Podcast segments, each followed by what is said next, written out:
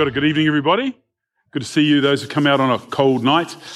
Um, I got caught tonight, or earlier this afternoon actually. I went out uh, to my folks' place and catch up with my mum and dad and uh, decided to go for a walk, which is not unusual for me to do.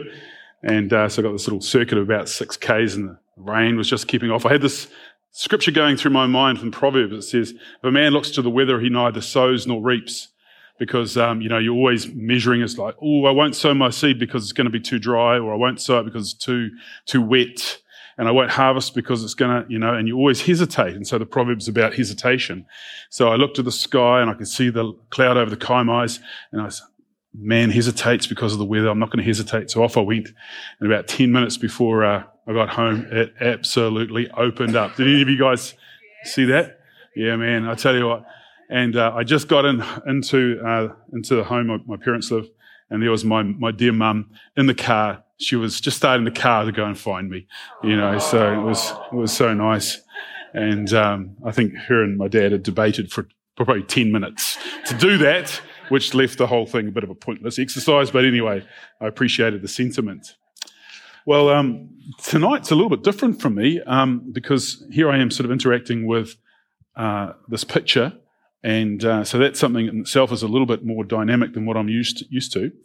Uh, but I'm also privileged to pick up the tail end of the series.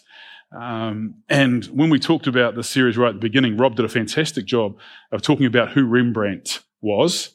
And um, he was um, he was born 400 years. hold on, right. 300 years before I was born.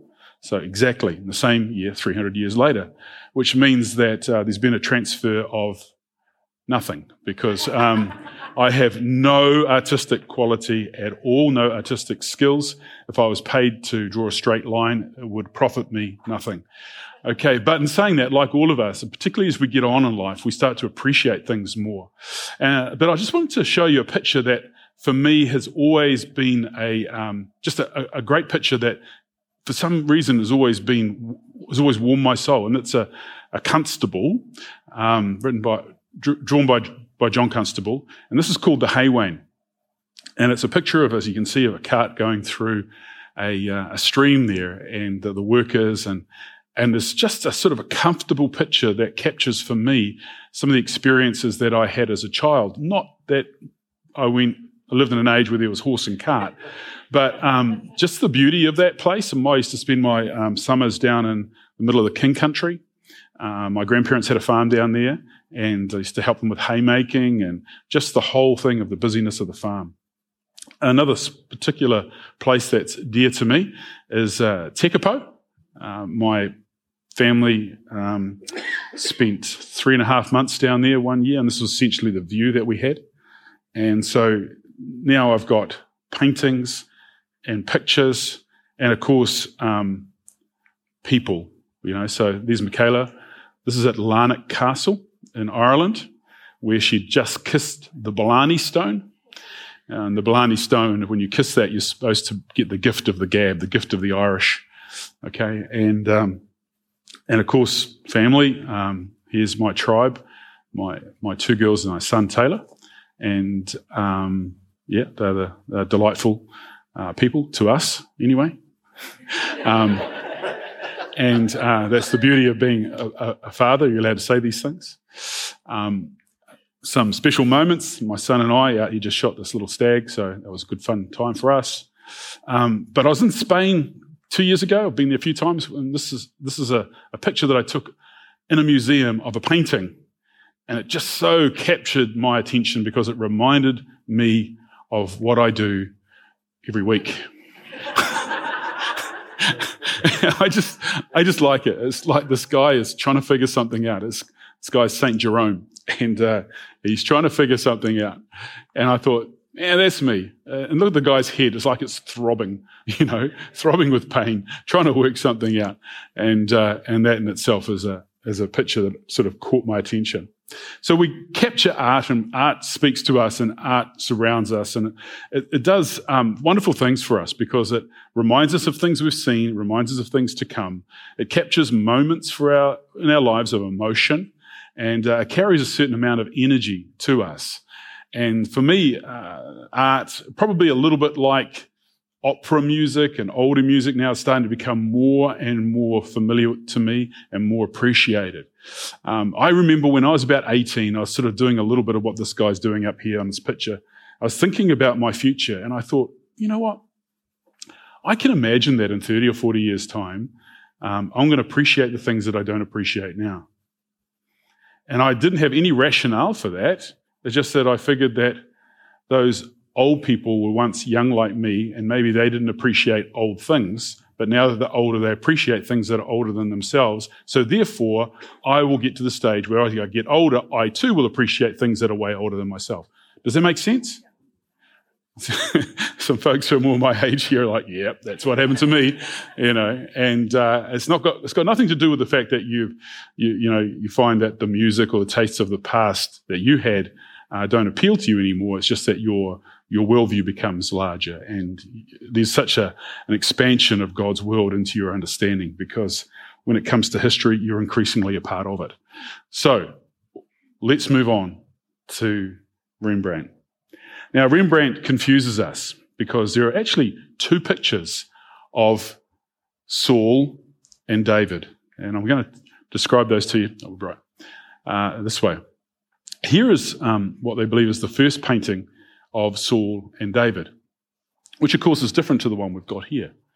But there are actually two stories in the scriptures that describe a time when David was playing the harp or the lyre to pacify King Saul. One happened before David slayed Goliath because Saul had a few emotional problems, and we're going to talk about those soon. And somebody was needed to play the harp to pacify this king. And they found this young guy uh, in Jesse's household called David, who was anointed to play this, this musical instrument. And so they brought him in, and it cooled him down. All right.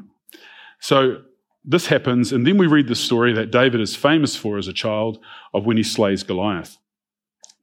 However, immediately after that, we've got another event that happens, and this is when David uh, plays the harp again for King Saul, but King Saul is so wound up that he tries to kill him as a result of this. So I just want to read to us um, the scriptures that relate what I think to this painting here.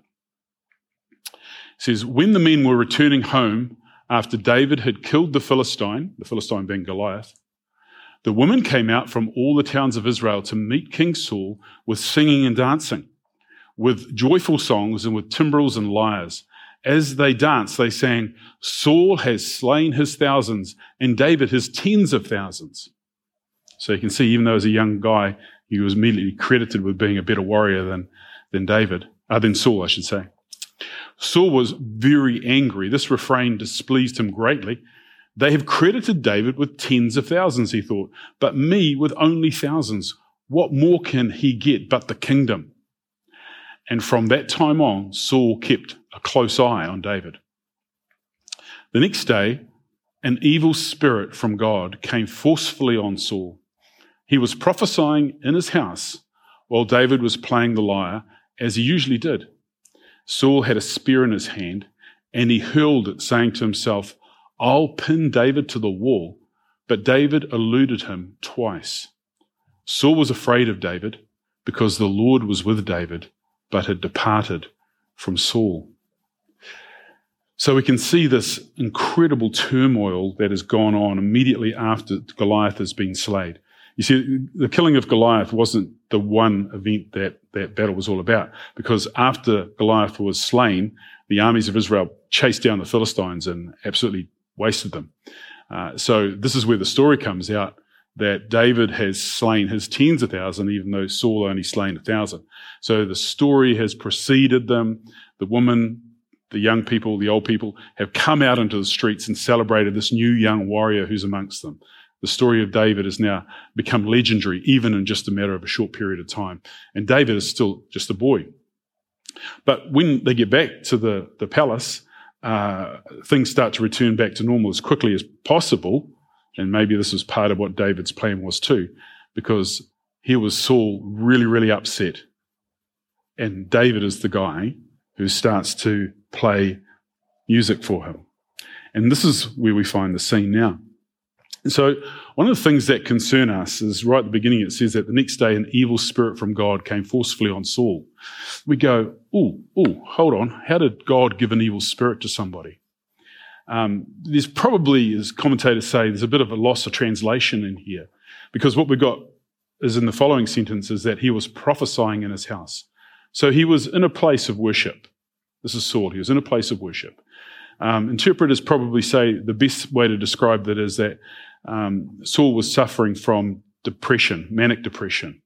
Okay, so he was maybe bipolar. He was going from one extreme to the next angry, then happy, sad, then aggressive, joyful, then depressed. And that's what manic depression does. A person's emotional state is all over the place enhanced when you feel that there's pressure upon you or when the world's against you. And then when you feel the world's against you, it enhances the nature of that manic depression. So it's a, it's a downward spiral where it just feeds itself. Okay. So this is the picture that we find ourselves looking at tonight. And so what we've got is um, a guy called Saul who's, who's threatened by David, and yet he loves David. And uh, this, is, this is where the tension lies. He loves David because David is the guy who can soothe his heart with his music. He loves David because he's the guy that he needs to lead his armies into battle. He loves David because David was brave enough to take on the Philistine we call Goliath. And so here is David uh, being loved upon and hated upon at the same time because Saul also knows that David is more than likely to take the kingdom either off him or be the next one to take it when Saul dies. So either at a level of which he takes it legitimately, or maybe one day he rises up in rebellion and takes it him by force. And so here we have the perfect dynamics to keep Saul in a place where he's manically depressed. He's all over the place. His emotions are up, his emotions are down. And so, what we're going to try to do tonight is see what it was that Rembrandt saw in this story and how he depicts in this picture, which is a very, very simple picture, isn't it? Of uh, the, this, this very, very tense time that's going on between Saul and David. Now, one of the disappointments I have about doing this series and being last is that I think I got given the picture that had nothing in it except two characters. Because Rob promised us at the beginning, he said, You know that Rembrandt paints himself into the picture quite regularly, you know, and so I've been looking at this picture going, where is Rembrandt? Okay? Is there something going on over here? Where is Rembrandt? But no, Rob, no Rembrandt. Rembrandt is always uh, putting into the picture to make a picture look softer and more friendly a dog. So I'm looking for the dog. You know, I'm like, where's the dog? Oh, there's no dog. Okay, so I've got Saul and David. Okay, is there any action going on here? Is there anything just about to happen? So, like, like in the storm that we saw when the disciples were with Jesus, is there all this action going on? No. We just got a couple of sad cases here, you know, and a creation, uh, creating a very, very tense picture. But what we find is, is amazing if we look at it. You see, Saul was a king who had lost his way. He was anointed by God to be the first king of Israel. And as the first king of Israel, there was a tremendous amount of expectation placed upon him. But we can see quite quickly that even though Saul was anointed by God to be the king, we look at the, the clothes that he's wearing and we see that he is overwhelmed by culture, the culture of the day and the wealth of the day. He's got this beautiful colored turban, and color meant money, okay, in that day, because color was very, very rare. Most clothes that you had was this sort of color, uh, purple was the royal color, very expensive. So color and what we've got here, and probably cut off a little bit by the frame, is right at the top here is a crown. Okay? And you can only just see that crown. And what Rembrandt is saying here is here's this guy Saul, anointed to be king, but he's been consumed by the wealth and privilege that being king will give you. And so what he's trying to tell us is that yes, he's the king and the crown is at the top of his head, but it's only a very small part of his identity because he's been consumed with the things of the world and the privileges that come from, from that power. Um, and so, therefore, um, this symbolizes really Saul's dalliance with the, wor- with the world. And I use the word dalliance uh, specifically. It's not a common word, but um, a dalliance is like a, a sexual romance, a sexual liaison, or a sexual dance. Okay? It's something that is provocative, it's something that is in the realm of temptation. Okay, and that's what's happened here because Saul has been tempted by the world and he's embraced it and he's having a romance with the things of the world, yet he should be set apart completely for God. The second thing we notice about Saul, and this is true to what scriptures tell us, is that Saul is an exceptionally big man. So when he was called to be king, uh, he was chosen by God and he was also chosen by the people. The prophet Samuel set him aside as God told him to do, but he was noted as being someone who was head and shoulders above the other men from his from his time. So he was an exceptionally big man, and so therefore he represented everything that a king should be or could be in respect to his physical stature, especially being a warrior king. And so we can just see how strong he looks um, but in saying this, um, Saul is still relatively young. How do we know that he's relatively young? Well, we don't find any of what I've got in my beard when I grow it. There's no grey coming through, okay? And so, therefore, we know that this guy may only be 30, maybe early 30s, and yet he looks tired, he looks haggard, he looks worn out, he looks like he's under an enormous amount of pressure. And, and this is the picture that Rembrandt starts to take us, take, uh, show to us to take us on a little journey.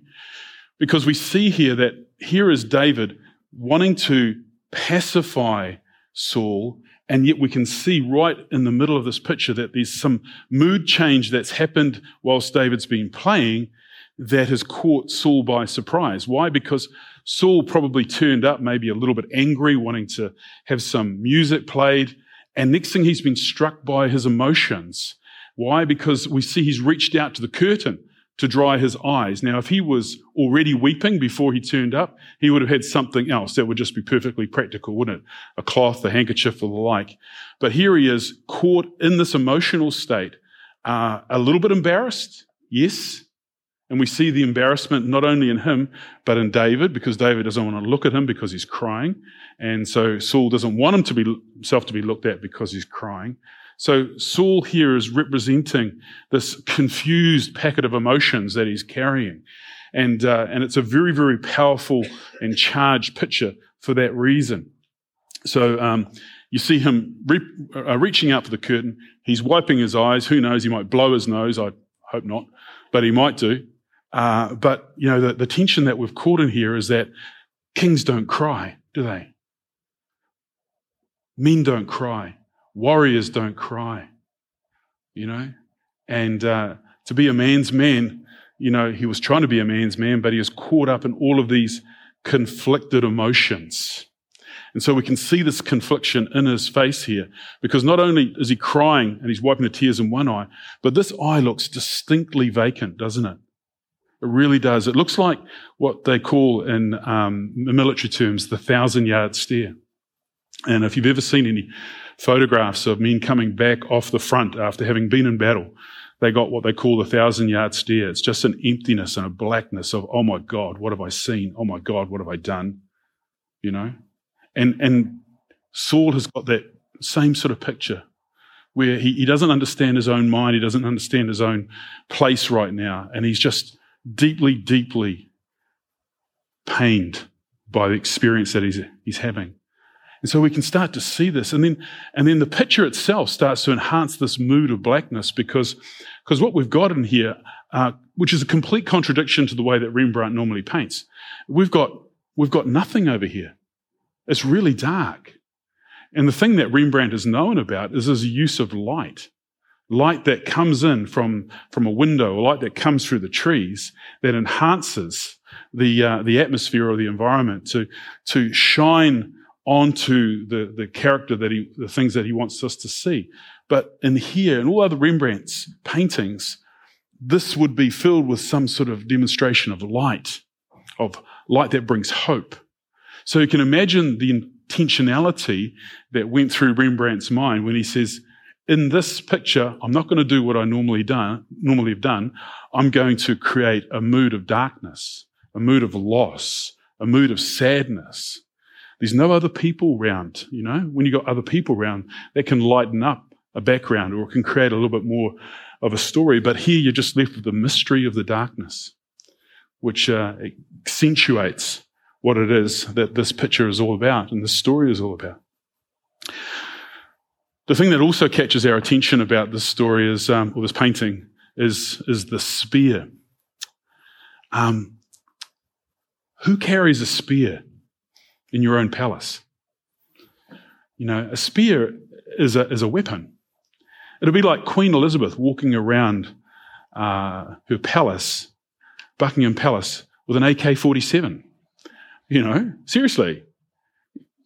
That's the equivalent today. Why? Because this spear was Saul's weapon. It was his weapon of choice. And you can see here by the way he holds it that he's caressing it, okay, because he trusts it. And maybe it's the only thing he can trust in his life right now. And you notice how he's got it in the, in the crook of his arm. Now, interestingly, last week, Clint turned up here and his shoulder was all tense and tight and his neck was all tight. Why? Because he'd spent the previous day holding his newborn grandson.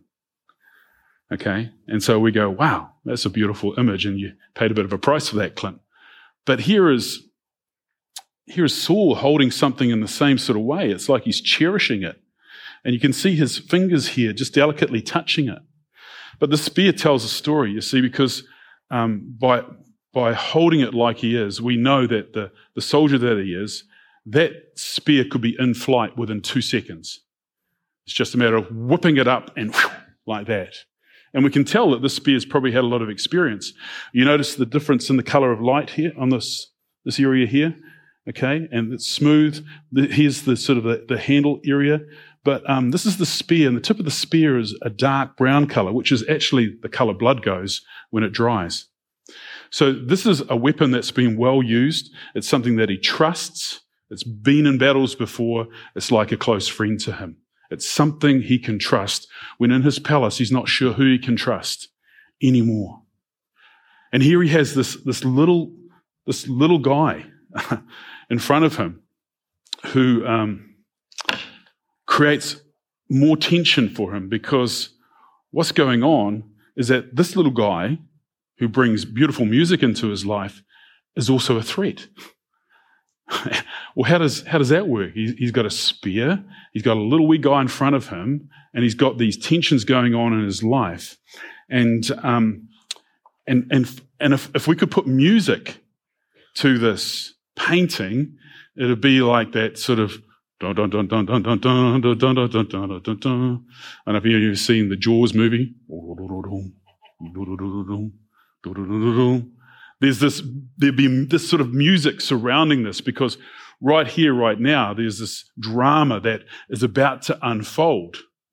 Okay, we know in the story that it's only a matter of time before that spear is turned over and there's some action and David is going to be chased out of that room. So let's have a look at David. Um,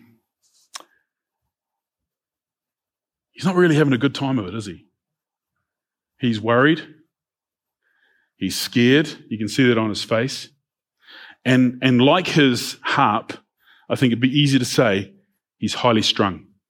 He's highly strung. Okay? Um, if you could see his feet, my guess is that his feet would be pointed that way. He is doing what he's called to do, um, but he's poised like a cat, ready to run. Because he knows who this guy is. And David's looking down and he's looking away, but his eyes are in two places. You can see that he's looking down here at this spear. There's just enough angle in that eye there to see where he's looking. He's not going to look at the king's face. He doesn't want to embarrass the king by seeing him cry. He doesn't want to acknowledge the king in this emotional state because that would embarrass him and that could incite him to do something crazy. But you can better believe it. I'm watching that spear. Maybe it's even out of shot. But the moment that moves, he's going to run. And you can almost, you can always see, also see that this, um, this harp is actually pointed in his direction. And that gives him the only little bit of um, protection that he could get in the situation that he's in. You know, he might be able to just push that harp towards Saul when he makes his move. And so you can see this whole thing is just tense and, uh, and yet at the, at the same time, there's also a picture of faith going on here. Where's the faith? Well, David has taken a leap of faith to be this close. And maybe if it's just me reading more in it than I should, you know, Rembrandt couldn't have had a painting with a 100 yards away. But I know for myself, if I was called to do that for the king, I'd be like, Hi, can you hear me from here? That's what I'd be doing. So there's an element of faith in here where he's like, I know the call on my life. It's been prophesied that I'm going to be the king, and I've got to trust God in every given situation, not just lean into my own experience here and, and, and into, the, into the ways of the flesh. So, the other thing that we need to remind ourselves of is that um, David is there because he's an anointed musician. And uh, what we know by this is that um, only David could do what David did. Okay? So, this is a part of the gifting that God has given him. When David plays this harp, wonderful things happen. Beautiful things happen. Powerful things happen. And as much as this music from this harp through this man with the anointing of God on him allows this heart to be soothed. Okay? And that's a, a beautiful gift, isn't it, that David has? And yet he's caught in this horrible tension of being the man he's called to be and yet knowing he's under threat. The other thing that we notice about David is, is his hands. We can tell that he's a clever musician because he's got fingers on, on a string. Each, each finger has, is on a string. And uh, there's been a few times when I've heard and seen people play the harp up close, and they are doing literally this with their fingers, they all of them at the same time, simultaneously. And you go, how do you do that? Well, nothing 10,000 hours of practice won't fix, I'm sure. But the thing that we notice about David's hands is that um, they're quite big, aren't they? For somebody who's relatively small. So, like any 13 or 14 year old boy, often their hands and their feet grow before the rest of them. Okay, mum's ever seen this? Yeah? Know, sort of like, look at those big mitts that you've got, you know, when they've got themselves, you know, a mighty big sandwich for the third time that day. But remember that these hands are also the hands of a warrior. At his own confession, David has talked about having killed the bear, killed the lion, and he impressed Saul with this before he was given the opportunity to slay Goliath. So these hands are skilled. With this eye, it's skilled that he might be able to use the, those weapons and throw those stones and kill Goliath like he's done. But then this is also offset the size of his hands. You can see the man he's going to become. He's got this prepubescent little fuzz here, which most 14 year old boys try to grow as soon as they get the opportunity to have a little bit of something pushing out of their face. Okay, probably not prepubescent, pubescent boys that gives him, from my perspective anyway, the age of a 14 year old. You know, a, a, dog would lick it off probably, but um, that's sort of where he's at. You can tell his age. The other thing about this, though, is that Rembrandt has also projected upon this guy what a fine looking character would have looked like in the 16th century. Because we're told that David was a handsome young guy. And so what we do is we, we look in our own culture at the time and we work out who would be a handsome young guy and we project that into here. So this young guy here would have been a typically handsome young man of his day. All right. I'm not sure who would fill that bill now. Who would be a handsome young guy? I suppose 10 years ago would have been Justin Bieber, you know, as a 14 year old or 15 year old. But it's a, it's a great little grab there, what social history tells us of what somebody would have looked like. Um, so the big picture in itself is also one of size. And this is where the mystery of this whole story comes in. Because we've got a guy who's manically depressed, who's a huge man, maybe six foot six, six foot seven, and you've got a 13, 14 year old boy who's taken out a giant, who plays beautiful music, and he is threatened by him. And this is where the story is. The size is just a way in which um, Rembrandt captures that whole tension. Um, the crazy thing is that for all his size, Saul can't even buy what this guy brings. Yeah, he can't buy it because it's a gift from God. He's not only got the gift from God, but now he's got a reputation which is bigger than Saul. Saul's got the physical size. David the boy has the has the the the, the, the people eating out of his hand. Okay, Saul can't buy that. And so here is David, both loved and despised. Loved and despised.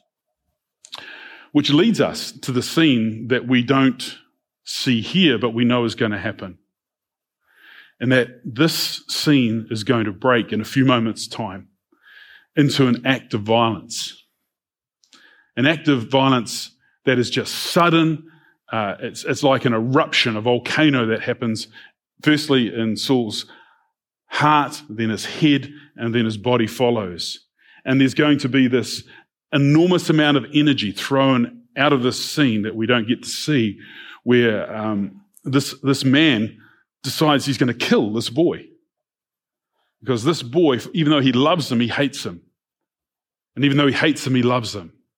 And so this confusion is going to manifest itself in such a way that David is going to have to escape, and it says in the scriptures, two times from the spear that's being thrown at him as the spear hits the wall. So David is prepared, and just as well he's prepared because that spear, as we can tell, has already killed many people before David. So by God's grace, by David's preparation, uh, he manages to elude the sword, the, uh, the spear. Which brings us to a, a, a, a really sad conclusion about this picture, doesn't it? It's a scene that's full of energy, but instead of a scene being filled with hope, it's filled with, with pain. The pain of a guy who's lost and losing his way, uh, the pain of somebody who had so much potential and yet was overwhelmed by this black dog of depression, but equally overwhelmed by the things of the world, where he took possession of that which was given him and felt that he was entitled a man who couldn't see beyond himself to see that there was another person of a different generation who God was raising up, rightfully so. They were probably at least 20 years apart, I'd just at a guess. So that would have been perfectly appropriate. He wasn't going to anoint his successor, he wanted to kill his successor. And in doing so, established his own destiny by God just taking his hand off his life and causing Saul to ultimately fall in battle.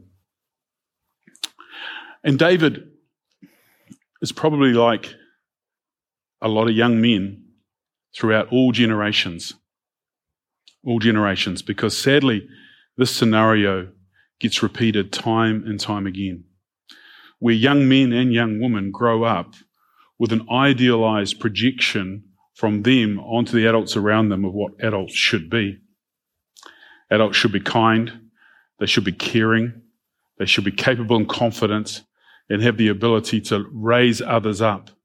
But here he is as a young boy, finding that through no fault of his own, just through his obedience and his skill and his giftedness, that he's a threat to somebody who's more than twice his age.